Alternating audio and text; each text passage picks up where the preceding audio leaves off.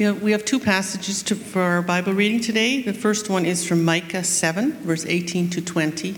You can find, find that on page 760 in your Pew Bible. Who is a God like you, who pardons sin and forgives the transgression, transgression of the remnant of his inheritance? You do not stay angry forever, but delight to show mercy. You will again have compassion on us. You will tread our sins underfoot and hurl all our iniquities into the depths of the sea. You will be faithful to Jacob and show love to Abraham, as you pledged an oath to our ancestors in days long ago. Second reading is from 1 John 5, verse 11 to 13, on page 988. And this is the testimony God has given us eternal life, and this life is in his Son. Whoever has the Son has life. Whoever does not have the Son of God does not have life. I write these things to you who believe in the name of the Son of God, so that you may know that you have eternal life. Word of the Lord.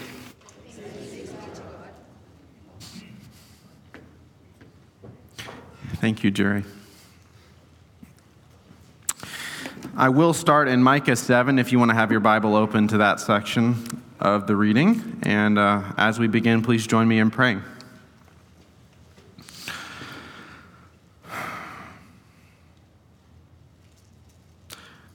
Lord, there are many days when, if we are honest, we are out of energy, we feel out of time, we feel exhausted, we feel hurt, we feel angered, we feel anxious. And Lord, at all these moments, at all these times, and all these ways that we might feel you see us and you are with us. Christmas is a time where we hear that you are with us, Emmanuel. And today, what we ask is that you being with us, I pray you would make known not only that you are with us by your presence, but also how much you deeply love us. So, Lord, guide us as we look at the promises and witness in your scripture in Micah and in 1 John. And may the words of my mouth and the meditations of our hearts be holy and pleasing to you. Amen. To be human is to need love. You know, you could look at everything that is written about what it means to be human, and it is the ways, and you could distill it in a lot of ways by how I have been loved or the ways that I have also not been loved. Imperfectly loved, and then the brokenness and woundedness that comes from that. But it's all about love. It's about love. We're created for love, by love, and yet we exist often in places where we don't feel fully loved. We don't feel fully seen. And Christmas is a time where we behold a beautiful demonstration of God's love through Christ, God the Son, being born for us to eventually die for us on the cross.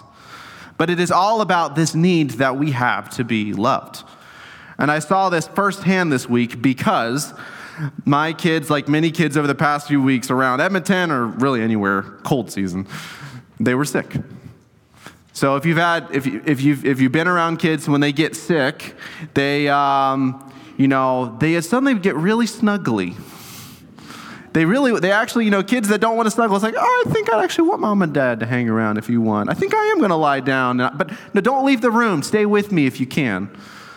And and it's it, Christy and I joke. It's almost like immediately the sickness comes and the umbilical cord's reattached or something like that. Like it's like you're glued to it, and it, it reveals that when whether you're a kid or when you're an adult, when you're at a place of your greatest need, you want to be closest as possible to the person or thing you think will provide for your need.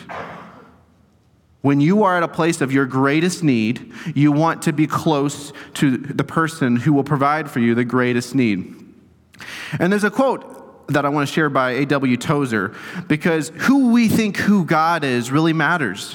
When you hit this point of devastation, of great need, depression, of crisis in your life, who do you run to? And it impacts very much who you think God is in that moment of crisis. A.W. Tozer says this Low views of God destroy the gospel for all who hold them. If I have a low view of God, that when I am of great need, I don't actually run to him. I might actually try to fix it myself. I might actually try to run to someone else so I think this person might help me with my problem.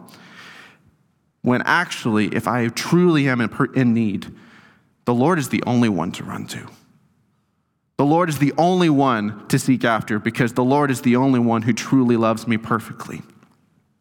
We've been in this series where we've been looking at different gifts for Christmas, and we have different you know, actual demonstrations of them here, and perhaps some of them are connected with you, and perhaps some of them haven't. But the goal in having gifts, even something as simple as a heart and a cross or a pillow, it's these gifts that help us see the gift of Jesus in Christmas, just to help us understand a little bit more. And so we're thinking about love this morning, this idea that God's love came down into the world through Jesus, born for us, born for you, that you might have a relationship with Him.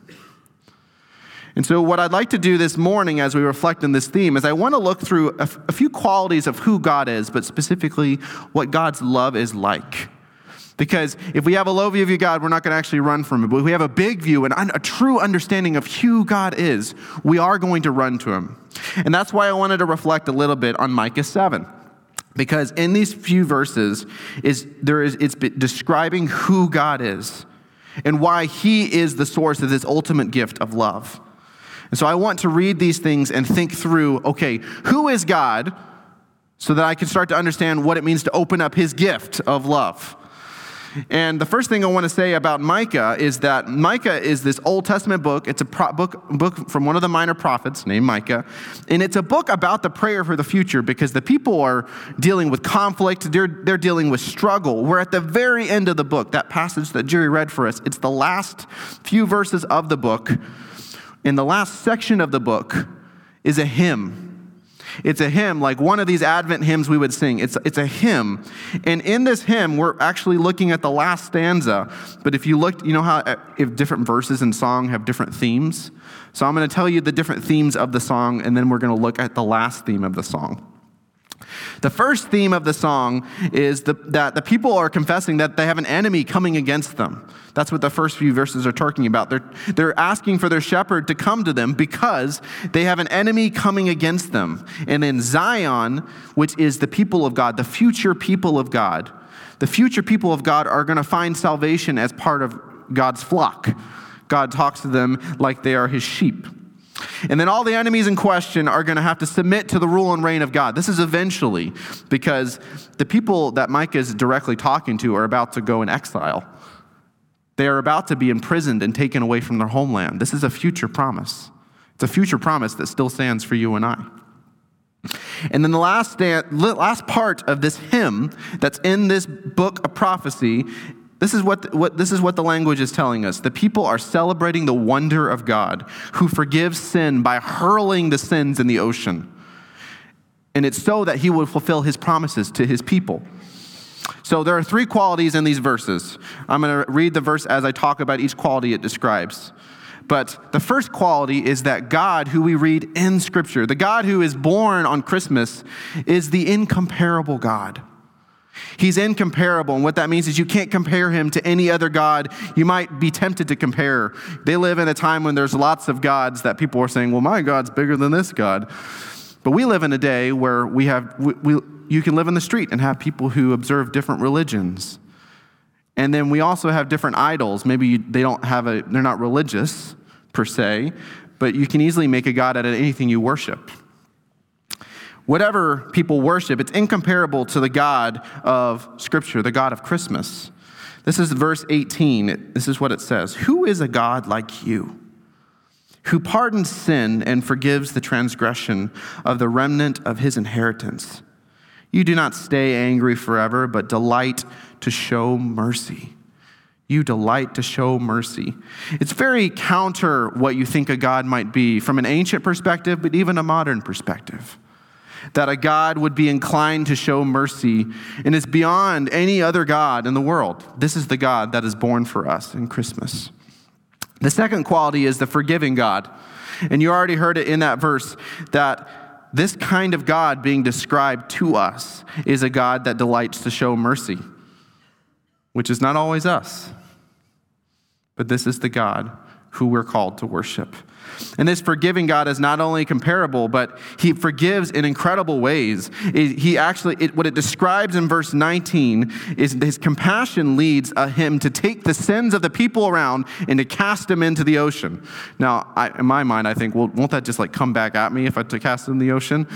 But the poetry of it is saying otherwise. To cast it in the ocean is to say, I will never see you again.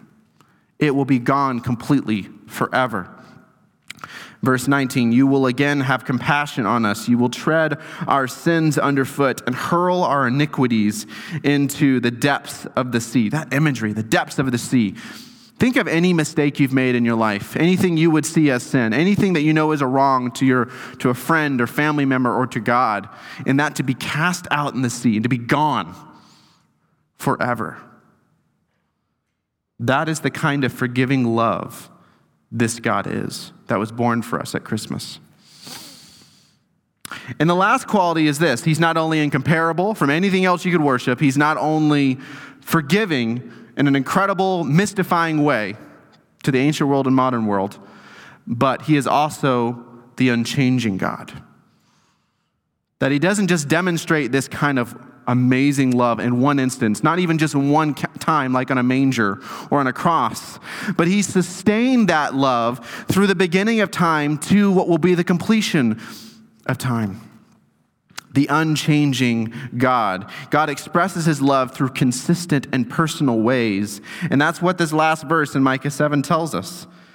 You will be faithful to Jacob you, and show love to Abraham as you pledged on oath to our ancestors in days long ago. And you could insert your own name there. These are the, the, the, patriarchs of the Israelite people. But the point is that he personally commits himself to love to people throughout all of history. He's faithful to Chris. He's faithful to John, to Betty, to Everett, to Christy, to Christina. He's faithful to all the different individual people part of this church and throughout the whole history of the church. And, he, and he's faithful, but he's also unchanging. He does not change his ways. The God is unchangeable in character and in purpose. And this is the God who was born for us at Christmas. Because it was always the plan.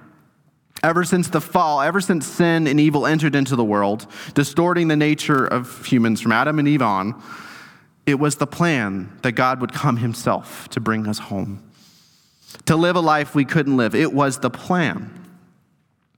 And so, this gift of love is this that this kind of God that features this, these different qualities, this idea that this guy loves, God loves in an incomparable way. He loves in a forgiving way. He loves in an unchangeable way. This is the gift expressed, telling us exactly what this love is, how God loves. And it is so not like us. I try so hard to be a loving father, and at the same time, I have to confess, ooh, I really, I really failed that today. Or my part, my spouse, my wife, Christy. You know, I don't always love her well. I think of my family beyond. I think of my brothers, sisters in this church, or someone I just meet in the street. I don't always love well, and I certainly don't love like God. But this is not God at all. The gift expressed in Jesus is that He loves us in this exact way. And it's not just in an abstract intellectual sense, it's personal. He loves you. He loves you and I started off by saying, as humans, we need love because, to be honest, we kind of resist being loved at the same time. We resist the thing we, we need most. We resist it. We've been loved in imperfect ways, so we understandably push back. We protect ourselves from ways we've been hurt in the past. And yet, God is there, perfectly loving, perfectly present, and we have not quite opened up that gift entirely. Some of us, that gift is not just about opening up a bag and ripping a bunch of tissue paper everywhere, but that gift is about trusting Jesus. It's about trusting that He was born for us, that He born to live a life we could not live, and He died a death that was ours. And trusting Him that that is the life that we ultimately need for us. Some of us have opened that gift of faith. Lord, I trust you. I believe you did do this for me that you were born, that you lived for me, and you died for me. And some of us haven't made that decision yet. Or some of us made that decision and are in a different place of life, wondering, what does that mean today?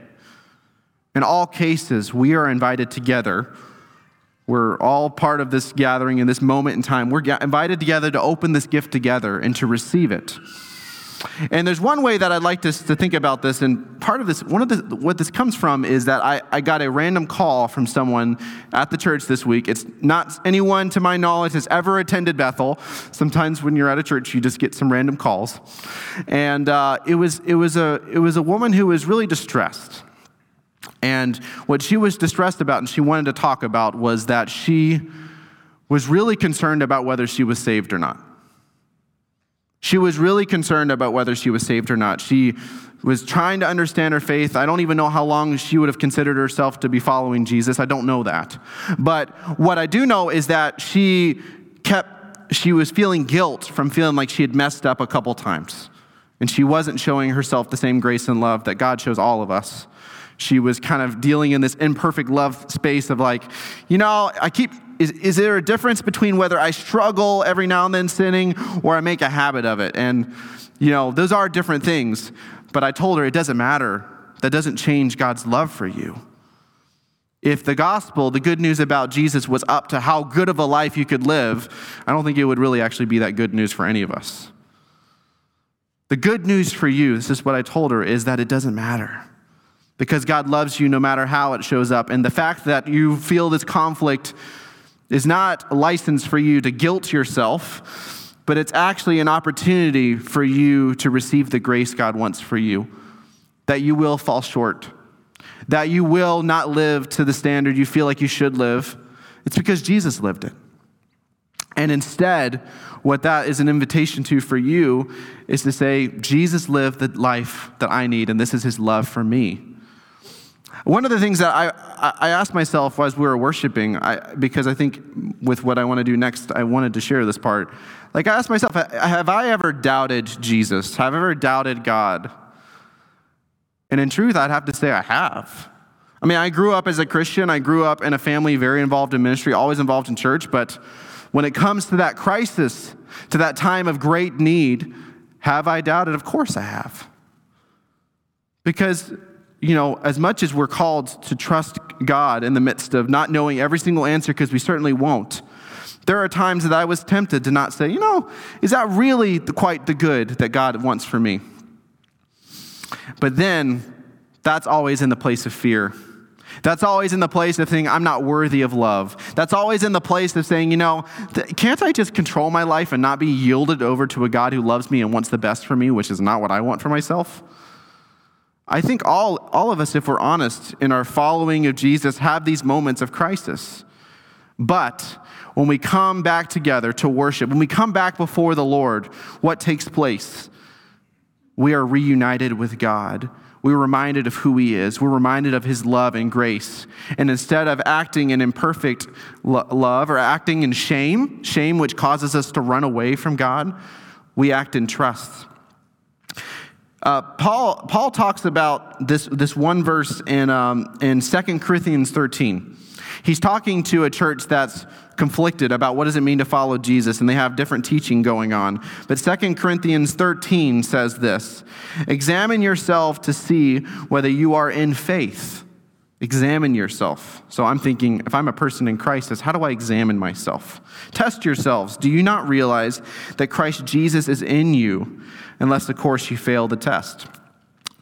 And so I think one of the things I want to invite us to is not only behold who God is, all his, the qualities of his love. He's unchangeable, he's incomparable, he's forgiving. But also, how do I take that into my life practically? How do I take that, especially when I am experiencing points of doubt how do I actually you say, you know, Lord, I, I do trust you. And I do want to think about how much I'm trusting you. How much am I actually opening up this gift and saying, this is a gift worth living every ounce of my being for? And I read an Advent devotional this week um, by um, an author named Jared Wilson. He's a pastor and professor.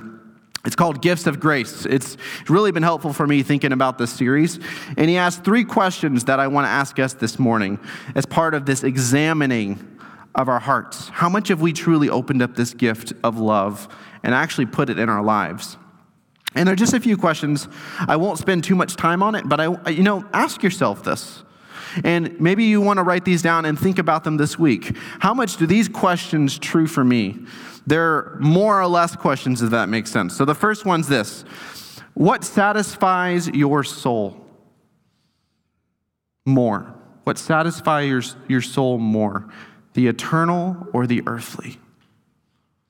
What satisfies your soul more? The eternal or the earthly?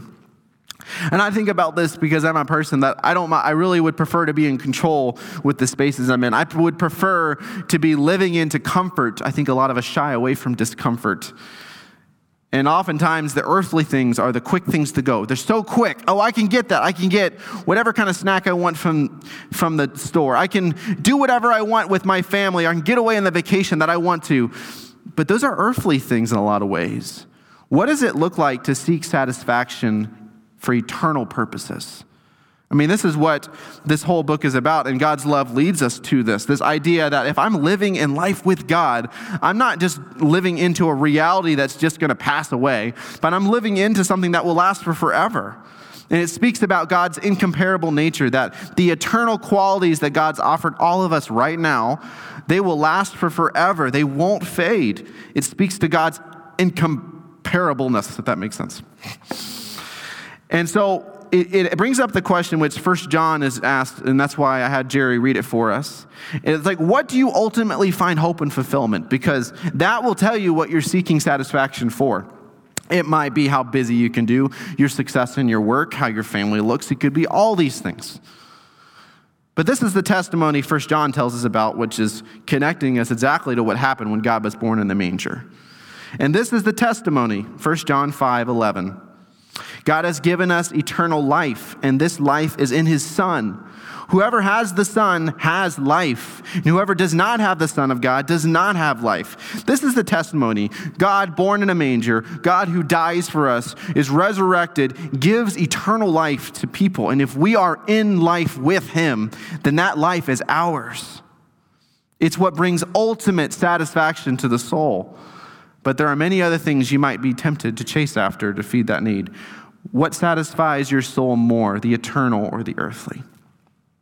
Second question is this What do you hate more, sin or its consequences?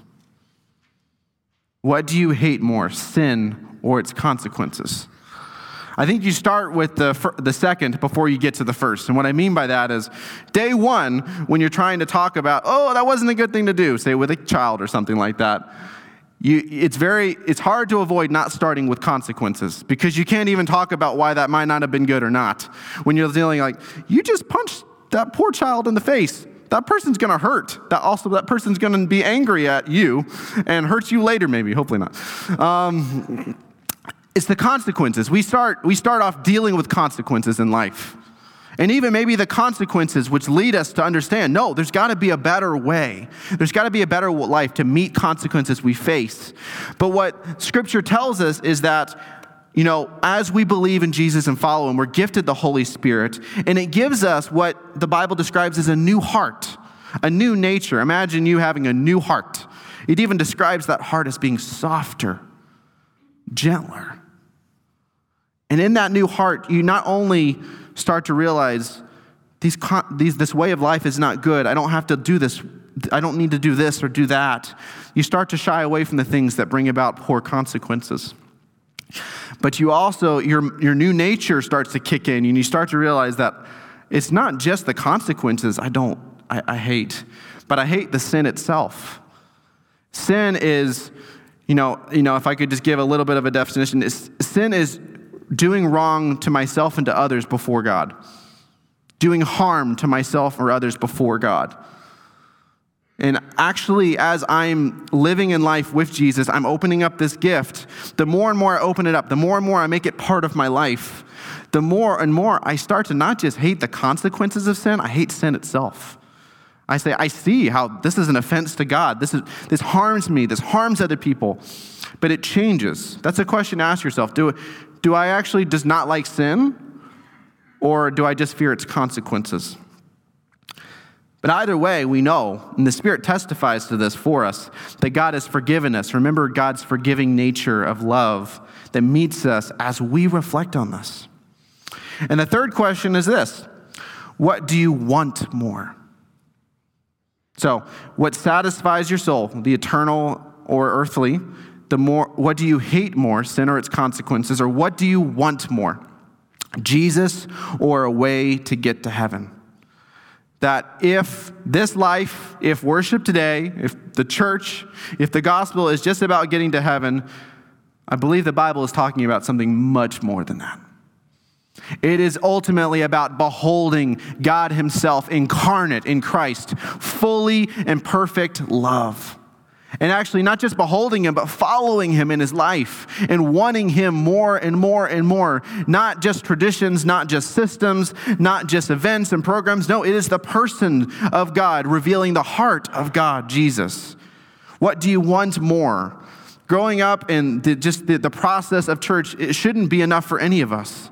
It is God at the center who helps us understand that we are loved and also that He loves the world and desires for that love to touch and transform and heal the world around us. It is a personal focus on who God is and how He loves. And it's not just a means to an end, getting to heaven. No, it is a gift to receive a person, Jesus. And, since, and one, one of the re- ways I wanted to focus on this love is also kind of like what I just let you in on in the sense of like I'm a person who's experienced doubt, doubt in my life, as I think you have in some way or not, is that the words of Scripture and the good news and the way God talks about love as unfailing gives us confidence and assurance that nothing will ever separate us from God's love. That even when I'm tempted to doubt, it doesn't take away the true reality of that, the fact that Jesus has died for me and the assurance of salvation and rescue I have in Him. I'm going to have my rough moments. You will have your rough moments. But God is incomparable, forgiving, and unchangeable, and will not let you go even in the midst of those moments. So, how do you apply this? I'm going to do three simple points for how do you apply. If you're wondering, you ask yourself this question, you think, I could be different ways on those questions sometimes, which I am as well. Well, what do you do? What do you do with that? Well, if God's love is forever, and, and, and I think Christmas carols have a way of drawing this out. The different songs we sing around this year draw this out. I quoted, um, It Came Upon a Midnight Clear last. Um, last week, I'm going to quote another part of it, which gave me the title of this message. And it's this It came upon a midnight clear, says this Look now for glad and golden hours. Come swiftly on the wing.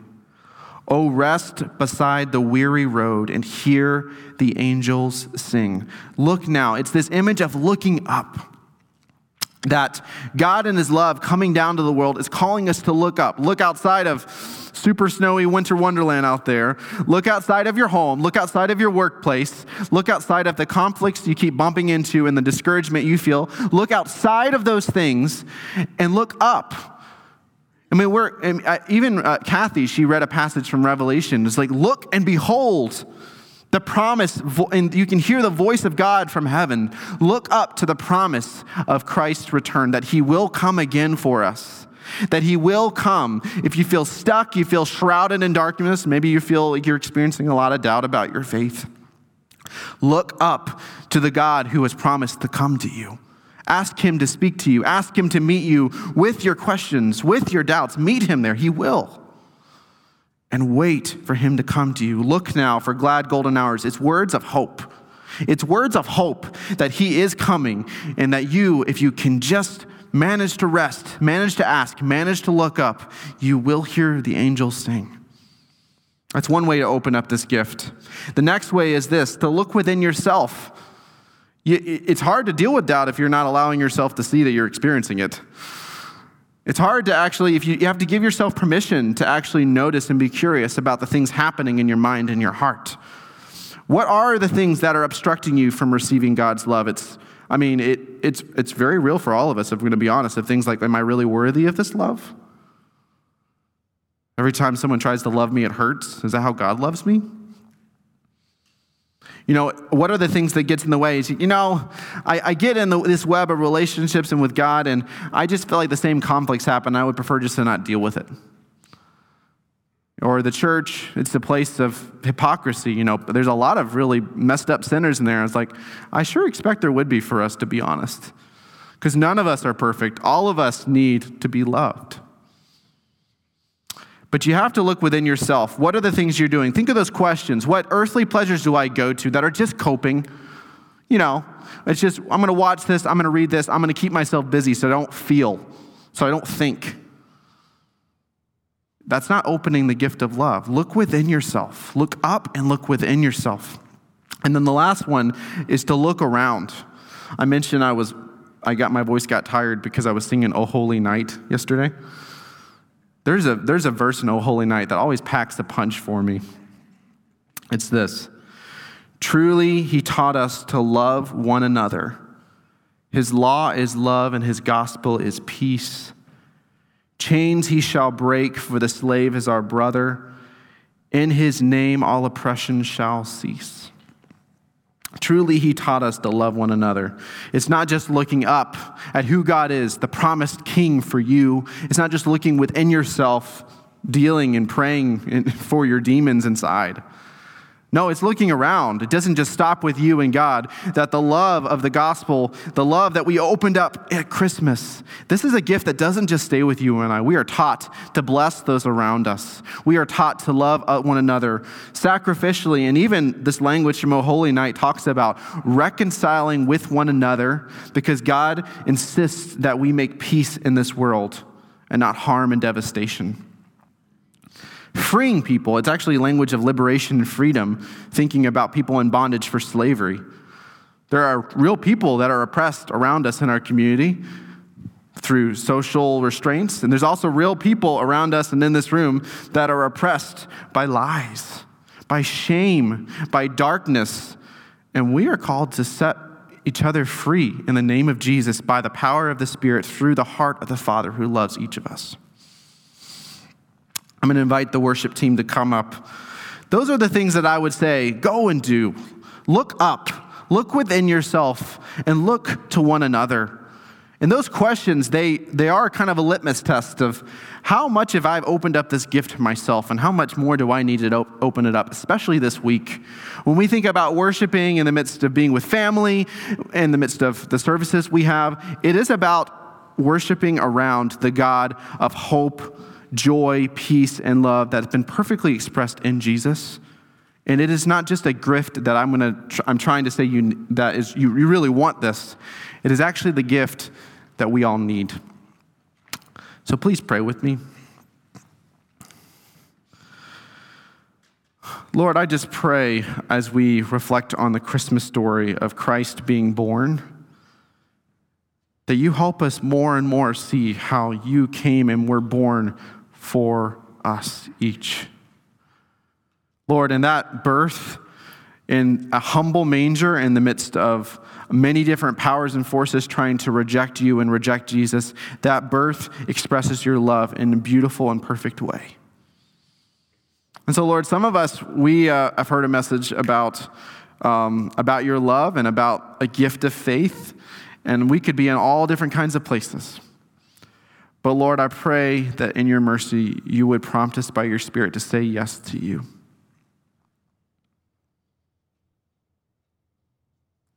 And if that's you this morning, Lord, I, I, sitting with us or worshiping with us at home, I just would encourage you to say yes to the Lord. Maybe just to say to yourself, Lord, I believe you love me and you care for me and you died for me. And I do want to follow you with my life.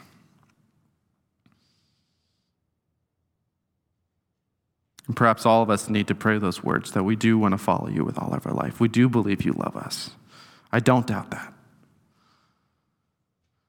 Lord, help us to receive this gift and walk in it, not try to find better answers, but to actually use the gift you've given us because it is all we need. Thank you for your grace, mercy, and peace. Thank you that you don't change. Thank you that you forgive us. And may we live in freedom today, not in guilt, in freedom for how you love us, Father. Thank you that you came and that you were born for us. In the name of the Father, Son, and Holy Spirit, amen.